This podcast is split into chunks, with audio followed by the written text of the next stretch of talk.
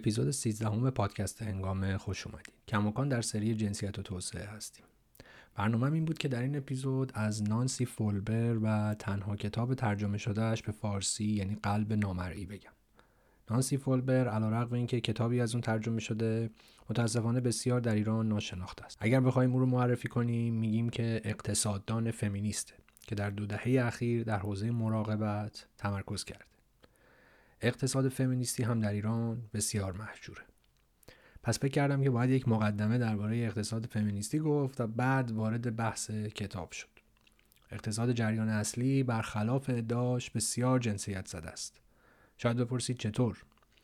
خب به نظر شما گوینده این چند تا جمله‌ای که می‌خونم کیه؟ یک همه زنان ازدواج کردند یا در آینده ازدواج می‌کنند. و همه زنان فرزند خواهند داشت.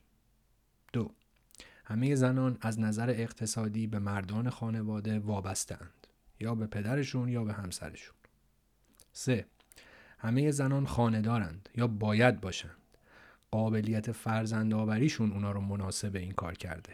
چهار زنان در کار صنعتی بهرهور نیستند. پنج زنان غیر منطقی و نمی‌تونن عامل اقتصادی باشن. و نمیشه به اونها در تصمیم گیری درست اقتصادی اعتماد کرد. اینها بیانات آلفرد مارشال پدر اقتصاد نوکلاسیکه که امروز هم پارادایم قالب اقتصادیه. پس اگر به باور اکثر اقتصاددانان زنان کاری انجام نمیدن به این دلیله که کار زنان در محاسبات اونها یا بهتر بگیم اونجوری که اقتصاد رو می‌فهمن جایی نداره. اقتصاد فمینیستی چیه؟ اقتصاد یکی از علوم اجتماعی با کلاس و تاثیرگذاره ایده ها و تصمیمات اقتصاددانان حرفه‌ای تاثیر بسیار زیادی روی سیاست های عمومی داره و عواقب بسیار زیادی هم برای زندگی مردم عادی.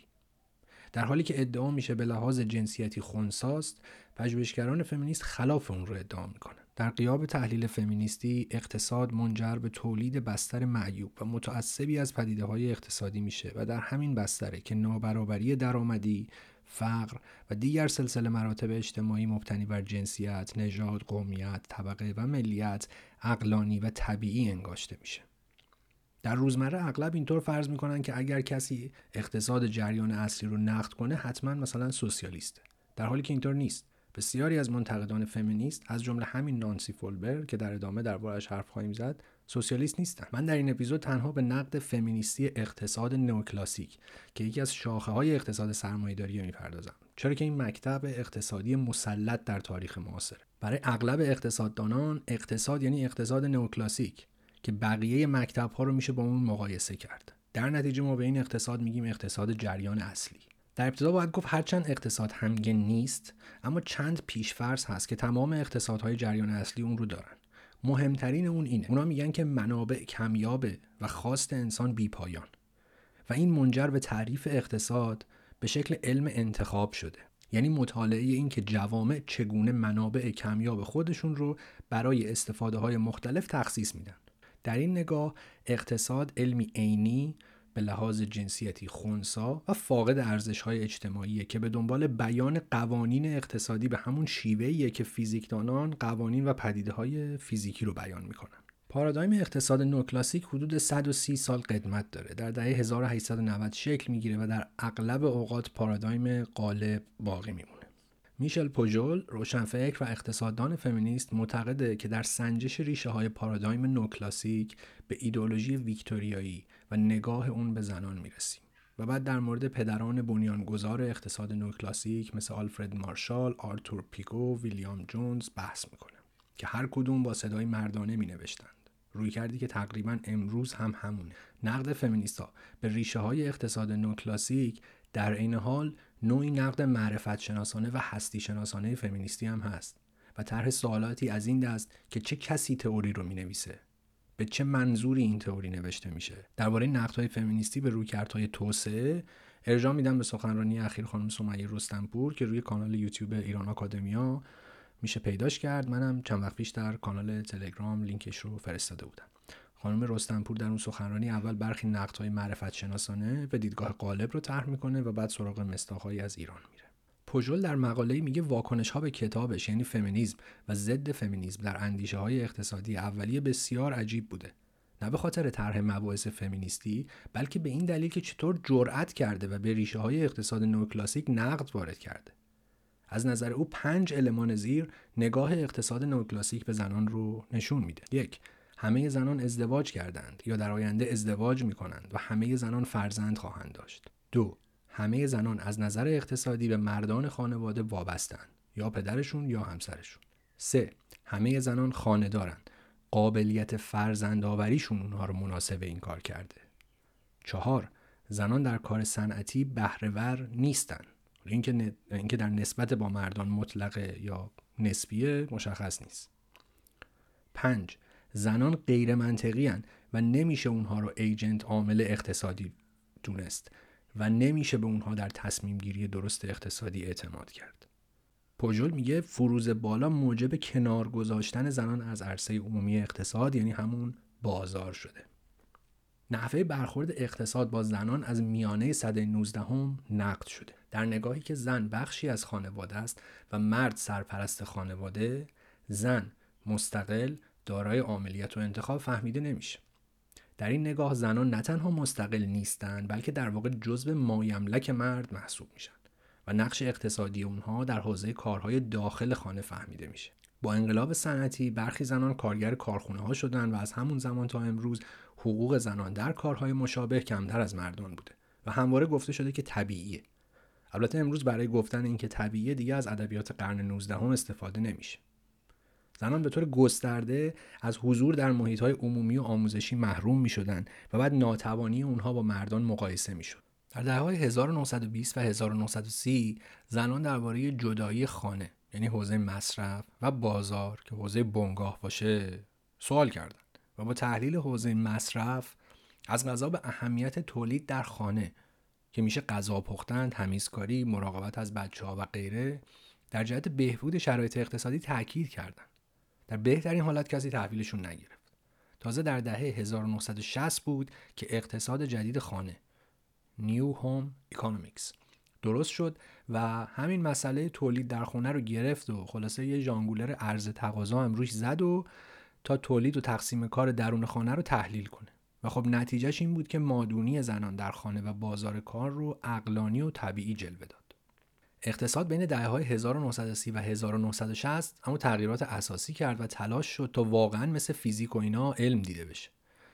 برای این منظور لازم بود تا اقتصاد با زبان ریاضی و مدل های رسمی بیان بشه. به جای اتکا بر مشاهدات تجربی که جمعآوری شلوغ پلوغ حقایق در نظر گرفته می‌شد، اقتصاد میبایست که از یک سری اصول اولیه منتج می‌شد. این اصول اولیه حقایق جهان شمولی بودن که از طریق خودآزمایی فهمیده می شدن. مثل همون اصولی که الان از قول مارشال گفته شد. اینکه مثلا زنان قدرت تصمیم گیری اقتصادی ندارن.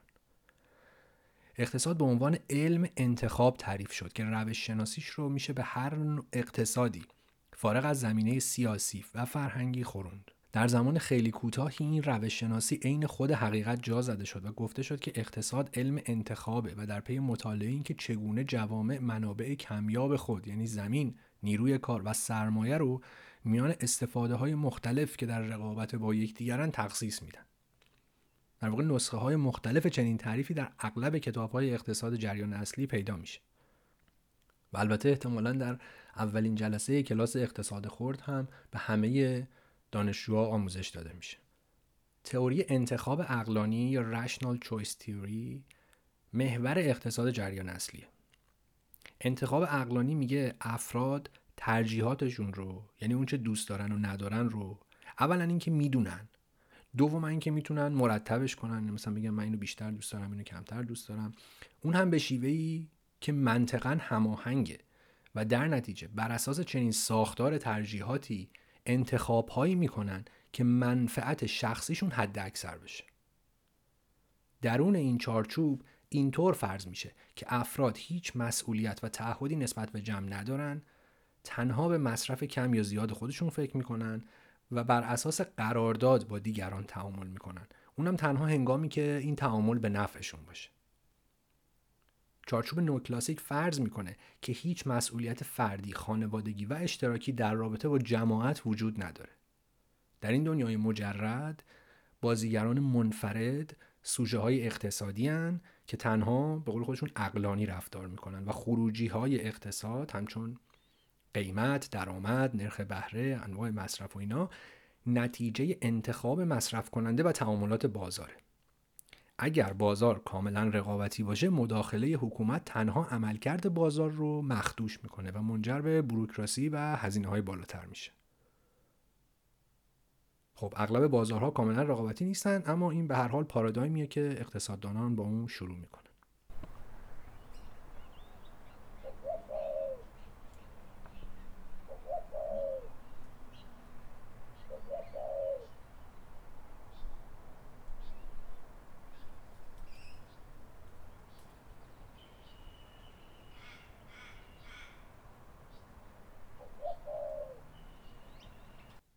نقد فمینیستی معاصر اقتصاددانان فمینیست منتقد فرض فردگرایی خودخواهانه که تعاملات انسانی خارج از بازار مثل تعهدات اخلاقی، انسان دوستی و مراقبت رو در نظر نمی‌گیره.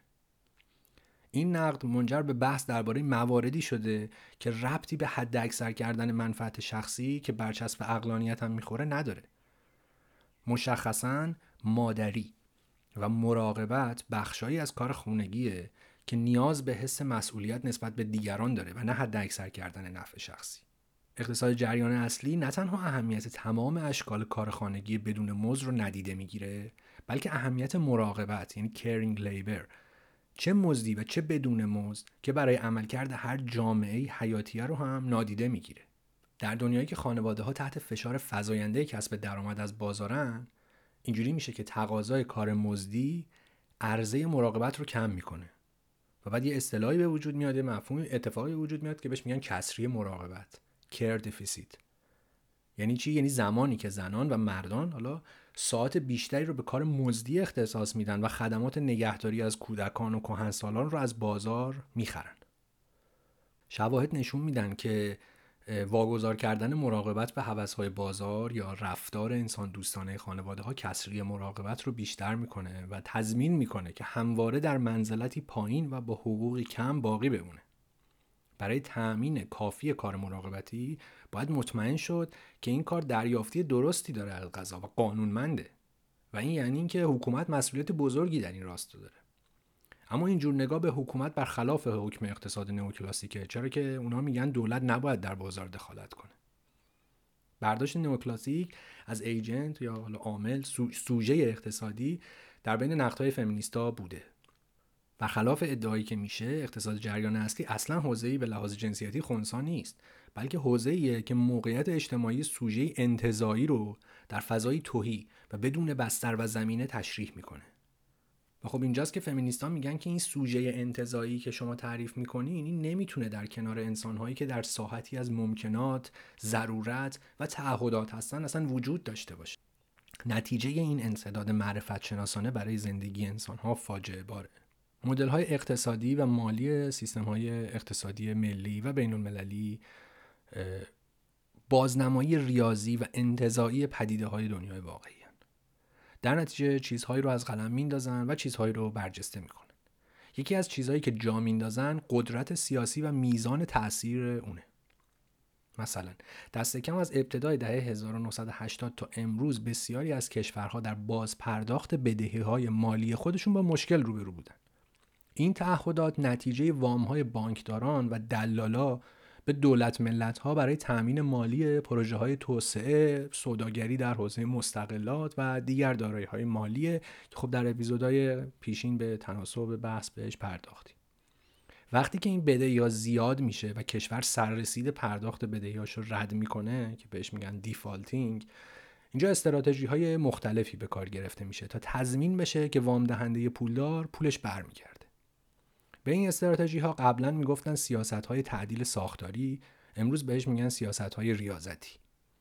این سیاست ها قراره تا کشورها رو وارد رقابت بکنه و برای این کار مجبورشون می‌کنه که دخالت دولت در اقتصاد کم بشه و اجازه بدن که بازار قیمت ها رو تعیین بکنه. خب نتیجه این سیاست ها فاجعه است. اما این فاجعه هرگز جایی در مدل های اقتصادی نداره. در سیاست های ریاضتی دولت ها بودجه آموزش، سلامت، بهداشت، تامین آب و غذا اینا دائم کم میشه تا به قولی هم پول پس انداز بکنن و هم کاراتر عمل کنن. اقتصاددانای فمینیست میگن که اینجوری نه چیزی پس انداز می‌کنید و نه اینکه وضعیت رو کاراتر می‌کنید. چرا که اغلب چنین کارهایی رو تبدیل به کار خانگی بدون مزد می‌کنید که اون هم اکثرا زنان انجام میدن. تازه وقتی پای مقررات زدایی و جهانی شدن به میون بیاد اینجاست که باید به حضور گسترده زنان در مناطق آزاد صادراتی کارخانه های تولید پوشاک اسمبلی های محصولات الکترونیک کارخانه های اسباب بازی و زنان مهاجری که قانونی و غیرقانونی به عنوان کلفت و کارگر خونگی و کارگر جنسی در کشورهای مرفه کار می‌کنند باید اشاره کنیم که مد نظر اقتصاددانان فمینیست بوده و هست و در حوزه اقتصاد جریان اصلی اصلا جایی نداره. میشل پوژول می‌گفت باید به یاد داشت که شخصی سیاسی است و سیاسی اقتصادی است.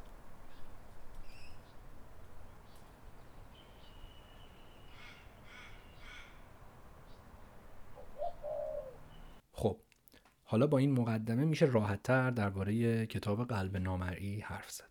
کتاب قلب نامرئی با این جملات شروع میشه.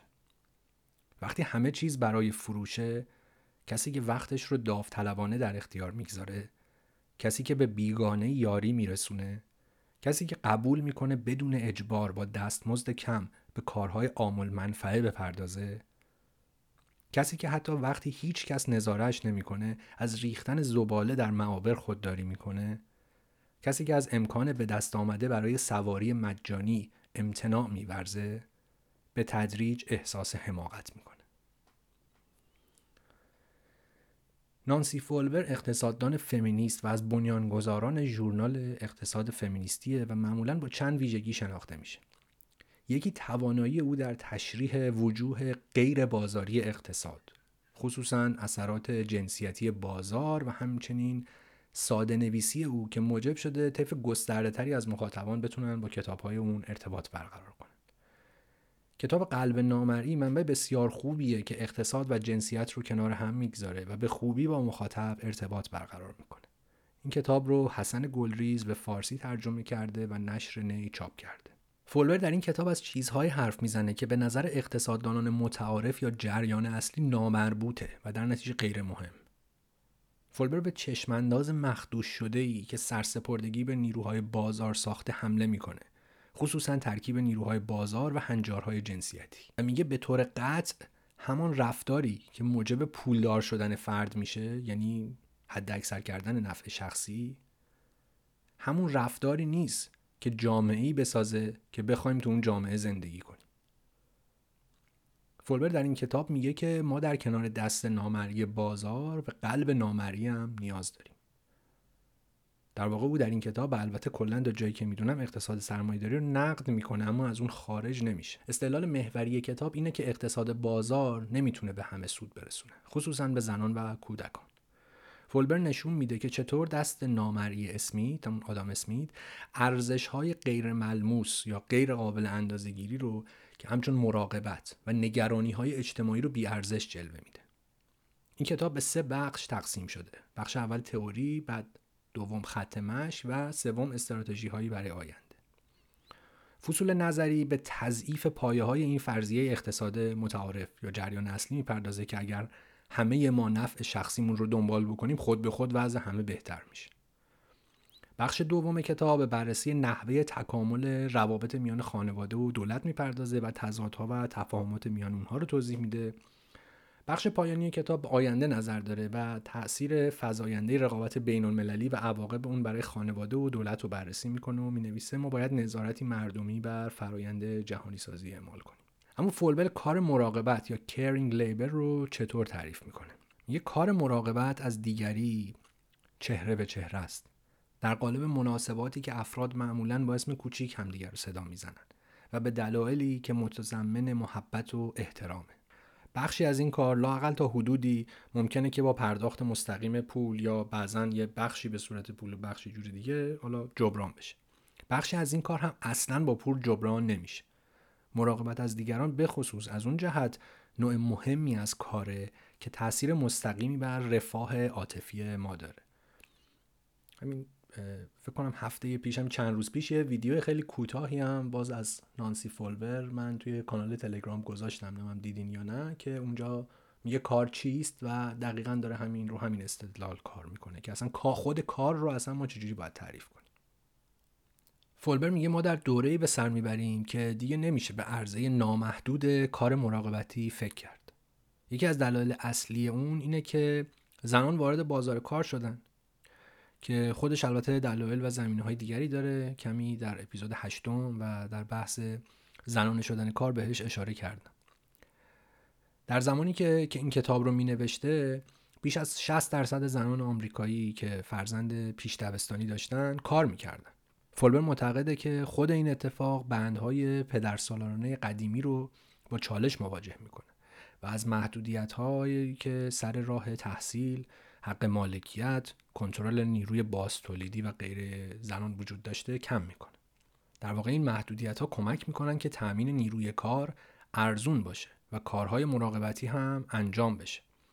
چون باید اینجوری تصور کردی یعنی چون خیلی ساده ما مثلا می‌تونیم بگیم که وقتی که ما به هر فضایی فضای تولید ارائه خدمات اینا داریم فکر می‌کنیم یکی به میگه ماشین یکی میگه دستگاه زمین لازم داریم اینو لازم داریم مواد اولیه لازم داریم اینو.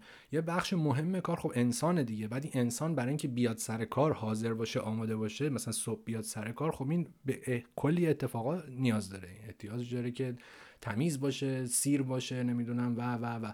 اینا همه این کارها میشه کارهایی که تو حوزه مراقبت انجام میشه و از دید اقتصاد جریان اصلی اصلا مهم نیست. وقتی که داره میگه که این محدودیت رو کمک می‌کنن که تامین نیروی کار ارزون بشه منظورش اینه. یعنی خود فرد رو خود کارگر رو ما به عنوان یک ورودی در تولید ارائه خدمات هر چیزی در نظر می‌گیریم که برای اینکه این بتونه کار بکنه function بکنه سر کار حاضر بشه این لازمه یه کارهای شرایطی داشته باشه. اگه غذا نخوره اگر حموم نره اگر مراقبت های لازم ازش انجام نشده باشه این نمی‌تونه سر کار حاضر بشه. منظور اینه. پس در واقع می‌بینیم که خیلی اوقات پافشاری بر چنین محدودیت هایی از غذا ریشه در منافع اقتصادی داره و نه مثلا دلایل فرهنگی و سنتی بودن و از این حرف. و خلاصه اینکه میگه که بعید می‌دونه این زنانی که دیگه الان وارد بازار کار شدن دیگه به آشپزخونه برگردن. به زبان Eurythmics اگه بخوایم بگیم Eurythmics گروه پاپ انگلیسی منحل شده. زمانی بود که می‌گفتن پشت هر مرد بزرگی باید زن بزرگی بوده باشه. اما در این زمان تغییر دیگه اینجوری نیست. ما از آشپزخونه بیرون اومدیم. چرا که چیزهایی هست که یادمون رفته بود به شما.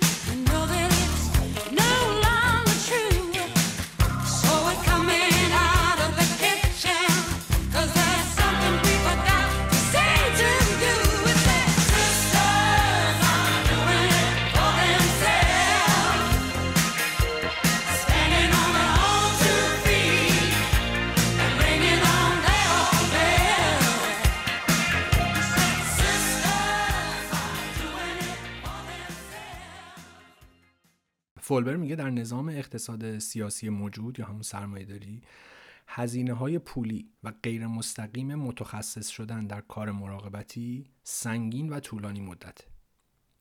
مثلا مادر شدن درآمد کوتاه مدت و بلند مدت زنان رو کاهش میده حتی اگر مرخصی زایمان نگیرن و اگر هم به دلیل باروری از کار کناره بگیرن خودشون رو تحت قیومیت نانآور قرار دادن و تازه ریسک پایان ازدواج و افتادن به ورطه فقر هم وجود داره. فولبر در این کتاب به طور دقیقی دکترین بازار آزاد مبنی بر اینکه حد اکثر کردن نفع شخصی منجر به خیر عمومی میشه رو رد می‌کنه و تعصبات جنسیتی این تفکر رو برملا می‌کنه. او درباره حوزه هایی مثل مراقبت از کودکان و کهنسالان بحث می‌کنه که تعیین کیفیت خدمات دشواره و واگذاری کار به منطق سود فاجعه درست می‌کنه او مادران مجرد و فقیری رو مثال می‌زنه که اگر بخوان به چشم برهم زدنی می‌تونن با فرستادن بچه ها پیش پدرشون یا پرورشگاه وضعیت اقتصادی خودشون رو بهبود بدن اما چنین نمی‌کنن. در واقع مطابق منطق بازار عمل نمی کنند. در اقتصاد به این کارها میگن رفتار غیر اقلانی. به عبارت دیگه منطق بازار به مردان برای بیاعتنایی به مسئولیت های پدرانشون پاداش میده و اونها هم کارراهی شغلی خوبی می‌سازن و کسی هم متعجب نمیشه. و وقتی هم که بحران مراقبت به وجود میاد زنان رو سرزنش می‌کنن که شما می‌خواهید ادای مردان رو در بیارید. فولبر نشون میده که چطور بحران مراقبت در گذشته وجود نداشت چرا که با سرکوب کامل زنان تمام کارهای مراقبتی رو اونا انجام می‌دادن دیگه اما دست کم با پدیده ای که بهش میگیم زنانه شدن کار کسری مراقبت نیز خواه نخواه به وجود میاد. اون نشون میده که در این سیستم تأمین کنندگان مراقبت که اغلب زنانند به لحاظ اقتصادی در موقعیت نازلی قرار دارند چرا که اخلاقا و احساسا به کارشون وابستن. مثلا زنان نمی‌تونن برای اینکه شوهرشون مسئولیت های نگهداری از بچه رو با اونها تقسیم کنه اعتصاب کنن. کارهای مراقبتی مزدی هم در پایین ترین رتبه های سلسله مراتب اجتماعی کار قرار داره. مثلا در ایالات متحده میگه که پارکبان ها معمولا دریافتی بهتری از کارگران مهد کودک دارن. قلب نامری به تئوری ها و تاریخی که حول ارزیابی کار زنان وجود داره می‌پردازه. تمرکز کتاب بر بیعدالتی ذاتی تقسیم کار جنسیتی مرد سالاران است که مسئولیت مراقبت که اغلب زنان اون را انجام می‌دهند رو طبیعی جلوه میده.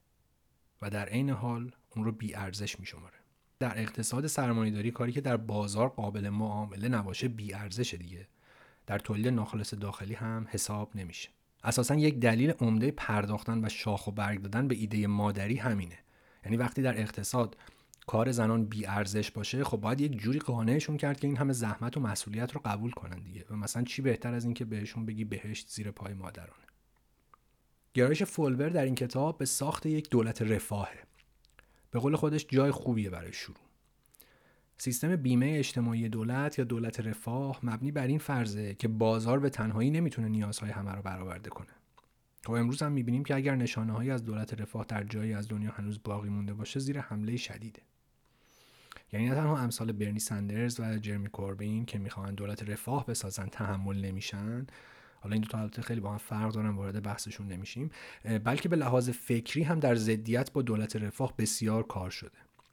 مثلا در استرالیا به عنوان کشوری توسعه یافته که پیش از این دولت رفاه داشته و الان دیگه نداره من خودم مثلا جانورانی دیدم که نگران پرداخت چندر قاضی که به بیکاران پرداخت میشه. و واویلا سر میدن که آقا اینا تنبلن دارن از مالیات ما استفاده می‌کنن چرا نمیرن کار کنن از این حرف در حالی که نه به بودجه نظامی نه سوبسید دولت برای ساخت معدن نه پول قرض دادن دولت به امپراتوری مرداک به هیچ کدوم اینا اعتراضی نداره حالا بگذاریم. فولبر اشاره می‌کنه یکی از راههایی که نگذاریم اقتصاد از دستمون در بره اینه که منتقد نحوه اندازهگیری و ارزشیابی اون باشیم. امروز اکثرا وقتی درباره پیشرفت در اقتصاد حرف می‌زنن منظورشون رشد تولید ناخالص داخلیه یا مثلا به رشد شاخصهای بورس اشاره می‌کنن. اما این شاخص هیچ چیزی درباره اینکه یک انسان معمولی چطور تحت سیاست های تحت تاثیر سیاست های اقتصادی قرار می‌گیره نمیگن. با جنگ و اقداماتی که محیط زیست رو نابود می‌کنن میشه تولید ناخالص داخلی رو بالا برد. فولبر اینجا تشبیه جالبی به کار می‌بره و تاکید بیش از حد بر تولید ناخالص داخلی رو مثل بازی کودکانه می‌دونه که آخرش هر کسی از بازی بیشتری داره برنده است و میگه اقتصاددان ها باید بزرگ بشن و شاخص های تازه‌ای برای اندازه‌گیری رفاه اجتماعی داشته باشن.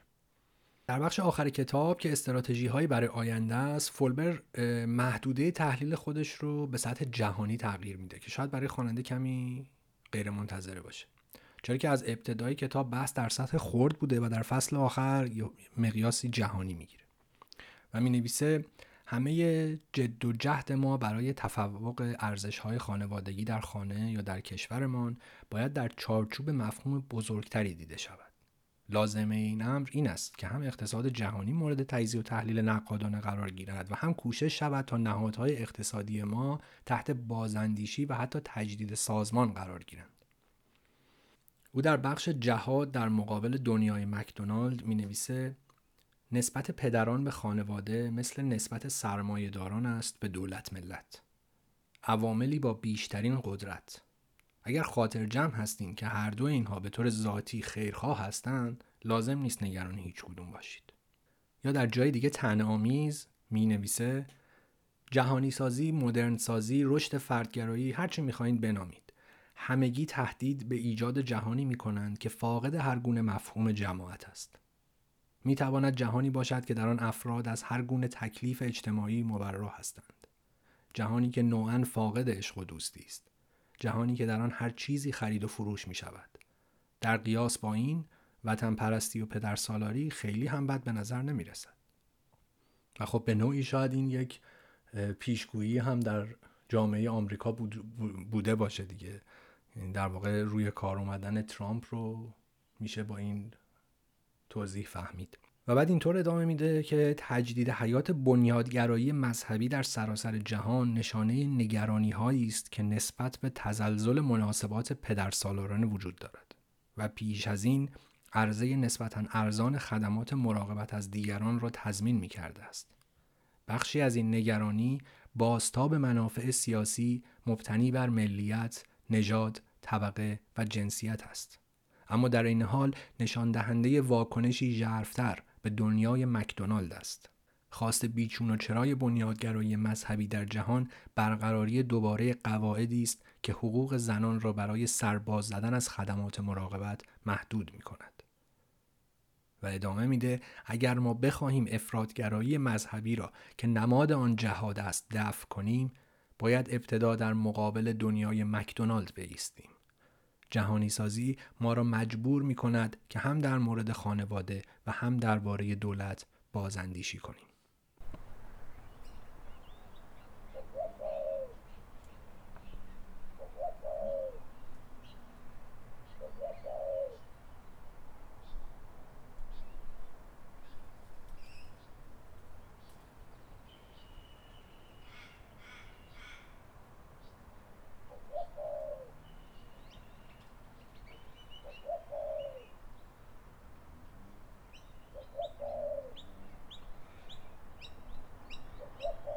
رقم ارزش فوقالعاده ایده های این کتاب اما نقد هایی هم به اون وارد شده. اولین نقدی که به این کتاب وارد کردند اینه که درباره ناتوانان غیر پیر افراد دیسیبل چندان صحبتی نمی‌کنه در حالی که بقیه منتقدین بخش قابل توجهی رو از جمعیت ایالات متحده که در سن کار بودن تشکیل می‌دادن و جا داشته که در این کتاب ازشون صحبت بشه. یا منتقدین دیگه گفتن که چندان به دینامیسم های تاریخی نژاد و طبقه نپرداخته. البته بحث نژاد رو در بحث کارگران خانگی و جهانی سازی بهش اشاره می‌کنه اما منتقدین می بودن که گفتن که در خود در خصوص جامعه ایالات متحده چندان این موضوع رو رعایت نکرد. مورد سوم این بوده که اصطلاح ارزش های خانوادگی که به کار می‌بره اصطلاح یه ذره لغزنده ایه. منظور فولبر از این اصطلاح به نظر در مقابل کارهای ضد بازاری و ارزش های انسانی مراقبت برای وابستگان و جماعت ها و کشوره. یعنی به این چیزا میگه ارزش های خانوادگی. در واقع به نظر می‌رسه که می‌خواد این اصطلاح رو از دست جناه راست که بازارگرا و پدر سالاره نجات بده. چرا که این اصطلاح در شکل مرسومی که اونها به کار می‌برند مملو از معانی هوموفوبیک و سیاست های پدر سالارانه است. در غرب به طور گسترده گروه های تندروی مسیحی مثلا در تضاد با ازدواج همجنسگرایان به ارزش های خانوادگی ارجا میدن خب در ایران هم خیلی وقتا همینه دیگه. یعنی وقتی قرار بشه که پای محدود کردن زنان بیاد وسط به ارزش های خانوادگی اغلب ارجا میدن در ترجمه کتاب هم البته به نظر من نقدی که وجود داره اینه که حالا دست کم یک جاری که من یادداشت کرده بودم از واژه همجنس باز استفاده شده که خب اهانت آمیزه و به نظر باید اصلاح بشه. حالا این به فولبر رب نداشت به ترجمهش رب داشت. جمع کنیم. قلب نامرئی شرح نسبتا دقیق و خوندنیه از اینکه چطور اقتصاد سرمایه داری. خصوصا پس از جهانی شدن هزینه بزرگ کردن بچه رو بر گردن زنان و خانواده میاندازه. البته نقد فولبر همونطور که مشخص بود از پارادایم سرمایهداری خارج نمیشه. تناقض بین مادیات و شفقت و دلسوزی به خوبی در ادبیات جنسیت پوشش داده شده. فولبر در این کتاب استدلال می‌کنه که زنان در سراسر جهان کمتر از مردان به انتخاب اقلانی بازار واکنش نشون میدن که یعنی همون حداکثر کردن نفع شخصی. قلب نامرئی تحلیل جدیدی به اقتصاد فمینیستی اضافه نمی‌کنه و شاید آمریکایی بودنش از تعداد خوانندگانش هم کم بکنه. از خوانندگان بین المللیش منظورم. با این حال کتابی خواندنی و تفکر برانگیزه و برای شروع به نظرم انتخاب خیلی خوبیه. اینم که میگم آمریکایی بودنش به خاطر اینکه خب اغلب مثال ها و عدد رقم ها و مطالعاتی که بهش اشاره می‌کنه مربوط به خود جامعه ایالات متحده است. لحن فولبر در این کتاب مملو از بزلگویی دو پهلویی و حکایات شخصیه که خوندن کتاب رو جذاب می‌کنه. اما آیا ایده های فولبر به کار ایران هم میاد؟ به نظرم بله. طبعا اولین تفاوتی که وجود داره نرخ اشتغال زنان در ایران و جامعه که این کتاب برای اون نوشته شده. همونطور که اشاره شد فولبر در این کتاب اشاره می‌کنه که بیش از 60 درصد زنانی که بچه پیش دبستانی دارن الان دیگه وارد بازار کار شدن. در حالی که خب در ایران الان اینجوری نیست. خیلی وضع متفاوته. طبق آمار معاونت اقتصادی اتاق بازرگانی در سال 1997 چهل ممیز دو دهم میلیون زن در ایران داریم. 33 میلیون از این زنان در سن کارند. از میان این 33 میلیون نفر فقط 4 میلیون و 300 هزار نفر کار دارند و از بین این 4 میلیون و 300 هزار نفر زن شاغل صرفا حدود 1 میلیون و 300 هزار نفر شغل تمام وقت دارند. مرکز آمار هم در سال جاری نرخ اشتغال زنان رو 14 درصد اعلام کرده که خب این رقم فاجعه است. پس شاید بشه گفتش که زنانه شدن کار در ایران رخ نداده در نتیجه این بحثا به ما ربطی نداره ما کسری مراقبت هم نداریم اما یه امای بزرگ داره شاید هم دوتا یکی این که تغییر سبک زندگی گروهیه که در طبقات میانی جای گرفتن استطاعت مصرفگرایی بیشتری دارن و کم و بیش از الگوهای سنتی پیروی نمی‌کنن. در واقع این زنان مادر سنتی نمیشن که بشه همه کارهای خونه و مراقبت رو سرشون خراب کرد. نکته دوم نگاه حکومت به این مسئله است. در واقع فارغ از میزان اشتغال زنان بخشی از ایدولوژی حکومت همواره معطوف به تحکیم ایده های مادری و خانواده سنتی بوده. در واقع اینجا مسئولان حکومتی پیش دستانه از حضور زنان در جامعه جلوگیری می‌کنن تا مبادا کارهایی که اونها به رایگان انجام میدن بحرانی بشه. و این البته تنها مسئولان حکومتی نیستن. مثلا نادر هم در جدایی نادر از سیمین. سیمین رو سرزنش می‌کنه که چرا دخترت رو ول کردی و رفتی؟ در واقع به مادر سرکوفت می‌زنه که کار مراقبت که وظیفت بود رو حالا به دلالی که خودت داری مثلا می‌خوای مهاجرت کنی و اینا رها کردی. راهله کردوانی عضو هیئت علمی مرکز تحقیقات زن و خانواده معتقد سیاست مراقبت در ایران از جهات مختلفی به ویژه نبود انعطاف لازم در قوانین و اجرای اونها در ارتباط با شرایط مادر کودک و فقدان سویه های جنسیتی و حمایتگرایانه در زمینه های فکری مجریان و کارفرمایان کفایت لازم در تأمین آرامش و رضایت مادران رو ندارن. با این حال نگاه قالب رو علاوه بر نشریات و مراکز تحقیقاتی حکومتی میشه در مقالاتی مثل همه دردسرهای زنان شاغل در ایران دید که در اصل در خبرگزاری مهر منتشر شده اما از دنیای اقتصاد تا مشرق نیوز اون رو بازنشر کردند. در این مقاله چیزی نیومده جز هشدار درباره کار زنان. مقاله میگه که هماهنگی بین ایفای نقش های مختلف گاهی از عهده برخی زنان خارج است و منجر به بروز مشکلاتی برای آنان می شود. بعد یکی رو آوردن به نام دکتر ابوطالب سعادتی شامیر. روانشناس و عضو هیئت علمی دانشگاه علوم و تحقیقات تهران که میگه هر فردی که وارد زندگی متعهلی می شود ملزم به پذیرش یک سری نقش هاست. اول نقش همسری و دوم نقش مادری که از او انتظار می رود آنها را درست انجام دهد. اگر زنی شاغل باشد اهم از شغلهای سبک و سنگین ممکن است این شغلها با مسئولیتهایش تداخل پیدا کند. مثلا نتواند وظیفه همسری یا مادری را به درستی انجام دهد و البته این موضوع بستگی به شغل هم دارد. برخی مشاغل سنگینتر هستند و وقت آنها نامناسب است. برخی مشاغل نیز جزء مشاغل مدیریتی محسوب می شوند و بنابراین بسیار وقتگیر و استرزا هستند. درسته حسابی نگران خانم هاست. جلوترش یک عضو هیئت مدیره انجمن جامعه شناسی آموزش و پرورش ایران هم این نظر رو تایید کرده و سعی کرده هشدار بده که اگر اتفاقی برای بچه ها افتاد تقصیر زنه که رفته سر کار. این روانشناس کودن میگه که به پشتوانه سالها مشاوره با زوجین در سطوح مختلف اجتماعی. به جرأت می‌گویم پدیده‌ای به نام روابط فرازناشویی در بسیاری از موارد به اشتغال خانم ها مرتبط است. یعنی خانم هایی که به واسطه درگیری های شغلی نقش همسری را به درستی انجام نمی‌دهند زمین ساز روابط فرازناشویی همسرانشان خواهند بود. دیگه این عالی بود. این ابو طالب سعادتی شامیر روانشناس. فولبر از سه اصلی که باور داره پایه راه های پیشرو برای بحران مراقبت نام می‌بره. یک سوسیالیسم بازار یا سرمایهداری مردم گرایانه.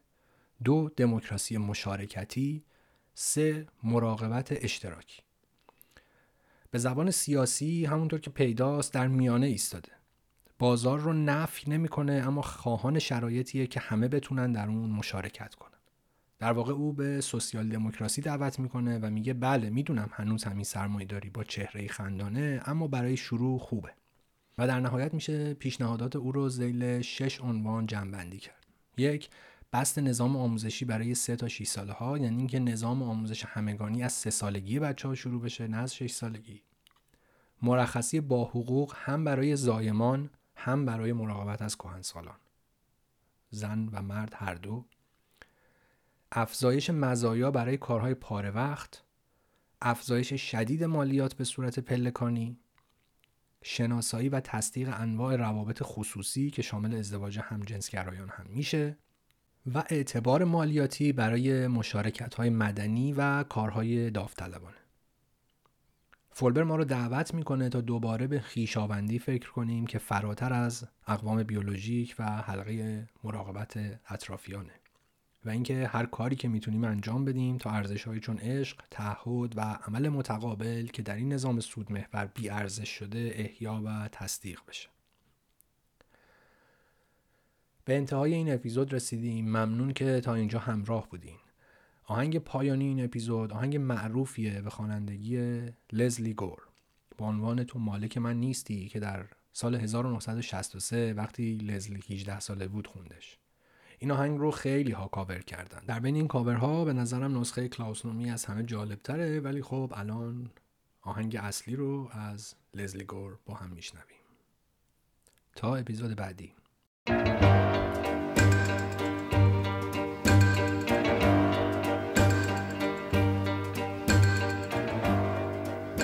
Don't own me. I'm not just one of your many toys. You don't own me. Don't say I can't go with other boys.